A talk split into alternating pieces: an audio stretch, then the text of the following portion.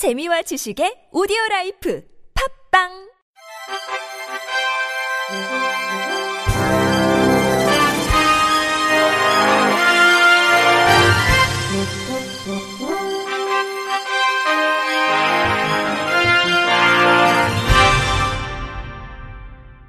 청취자 여러분 안녕하십니까? 12월 2일 목요일 KBRC 뉴스입니다. 한국장애인재단과 한국시각장애인연합회는 지난달 30일 KBS 미디어 센터에서 시각장애인 방송 접근권 제고를 위한 정책 토론회를 갖고 화면 해설을 중심에 둔 질적 수준 제고 방안을 논의했습니다. 이 자리에서 선문대학교 하종원 미디어 커뮤니케이션 학과 교수는 한국의 방송사도 장애인 방송을 비롯해 다양한 접근성과 관련된 업무를 수행할 별도의 조직과 인력이 요구된다고 피력했습니다. 이어 제작 시 필요한 요소와 절차들을 담은 표준화된 제작 지침을 구축하는 게 필요하다고 제시했습니다. 채널A 전략기획본부 플랫폼 운영팀 이광훈 팀장은 방송사가 높은 품질의 화면 해설 방송 제작에 나서도록 하려면 방송통신위원회가 일정한 기준을 만들면 되는 것이라면서도 이를 지키지 않는다고 규제 일변도의 방식보다 우수 방송사에 대한 인센티브 제공 등 폭넓은 장려의 형태가 바람직하다고 강조했습니다. 시각장애 시청자 대표 정승아 씨는 방송사업자가 장애인 방송 서비스 목표치를 몇 퍼센트 달성한 것은 의미가 없고 원하는 것을 원하는 시간에 보는 게 중요하다고 꼬집었습니다. 한국장애인개발원이 카페 I got everything의 원두 네이밍 공모전을 이달 9일까지 진행합니다. 응모 희망자는 15자 내외의 원도명과 그 의미를 작성해 한국장애인개발원 홈페이지 내 여론조사 및 공모 페이지에 접수하면 됩니다. 대한민국 국민 누구나 참여할 수 있으며 1인 최대 3개까지 응모할 수 있습니다. 접수된 작품은 전문가들로 구성된 심사위원회의 심사를 거쳐 11월 말 결과를 발표하고 수상자에게는 총 300만원 상당의 상금 및 부상이 주어집니다. 카페 아이갓 에브리띵은 한국장애인개발원의 중증장애인 채용 카페로 지난해 10월 정부 세종청사 교육부 건물에 1호점을 연 이후 현재 전국에 14개 매장이 운영 중인 가운데 중증장애인 40여 명이 바리스타 등으로 채용돼 안정적으로 일하고 있습니다. 한국장애인개발원은 최근 카페 알가데브리띵 상표 등록을 마쳤으며 이번 원두 네이밍 공모 이후에는 독자적인 원두 배합 기술을 갖춘 원두도 상표 등록이 가능해집니다. 부산 연제구 주변 횡단보도 51곳에 시각장애인용 음향신호기 중 단 한 대만 제대로 설치된 것으로 드러났습니다. 부산 참여연대는 지난 9월 4일부터 8일간 부산 연제구 지역 횡단보도에 시각장애인용 음향신호기 부착 실태를 조사한 결과를 발표했습니다. 조사 대상 51곳 중 20곳에는 아예 음향신호기가 부착돼 있지 않았고 신호기가 부착된 31곳도 단 한 곳을 제외하고는 설치 기준에 맞지 않았습니다.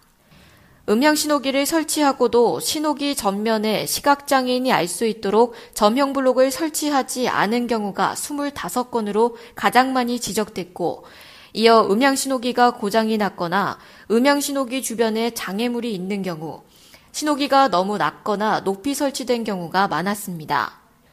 부산 참여연대는 향후 부산 지역 간선도로의 음향신호기 설치 실태를 조사해 음향신호기 부착을 의무화하도록 제도 개선도 촉구할 방침입니다. 강남구가 지역 내 음식점에 점자 메뉴판을 보급하는 입맛 돋은 프로젝트를 시작합니다. 강남구는 우선 이달까지 강남구 소재 식음료 매장을 대상으로 신청을 받아 복지관, 시각장애인 단체, 주민센터, 보건소 등이 위치해 시각장애인의 방문 빈도가 상대적으로 높은 지역과 코엑스 강남역 등 주요 관광명소 주변 매장 50개소를 선정할 계획입니다. 음식점 선정 후에는 장애인 복지관 관계자 등이 매장을 직접 방문해 점자 메뉴판 제작 전반에 대한 컨설팅을 진행합니다. 기존 메뉴판 위에 점자 정보를 부착하거나 음식 소개가 많은 메뉴판은 책자 형태로 제작하는 등 각 매장에 적합한 점자 메뉴판을 보급해 실효성을 더할 계획입니다. 강남구는 오는 12월까지 50개 매장의 점자 메뉴판을 제작 보급할 계획이며 지역 내 복지관 홈페이지 등에 점자 메뉴판 보유 매장을 공지해 보다 많은 장애인이 이용할 수 있도록 할 방침입니다. 또 메뉴 및 가격이 변동될 경우 점자 메뉴판을 업데이트하고 훼손 시에는 추가로 제작해 보급할 예정입니다.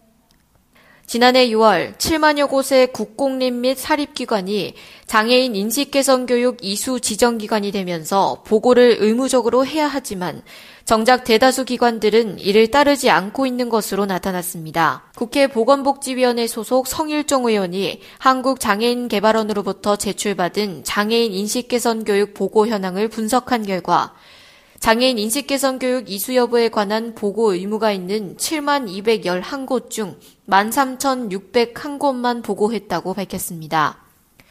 장애인 인식교육 대상인 지방자치단체는 교육 이수 후 복지부에 제출한 비율이 2%에 불과했고 지방공사 및 공단의 경우 4%, 대학교와 공공기관은 보고 비율이 각각 8%로 집계됐습니다.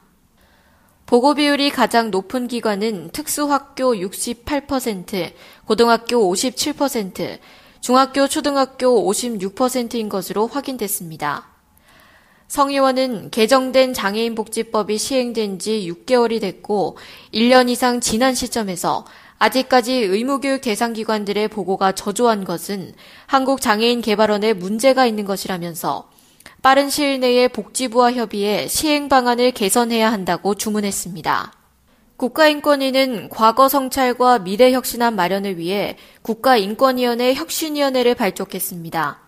혁신위는 향후 석 달간 출범 16주년을 맞는 인권위의 과거 성찰과 더불어 미래를 위한 혁신 과제를 발굴해 인권 전담 기구로서의 국가인권위 청사진이 제시하는 자문 기구 역할을 수행하게 됩니다.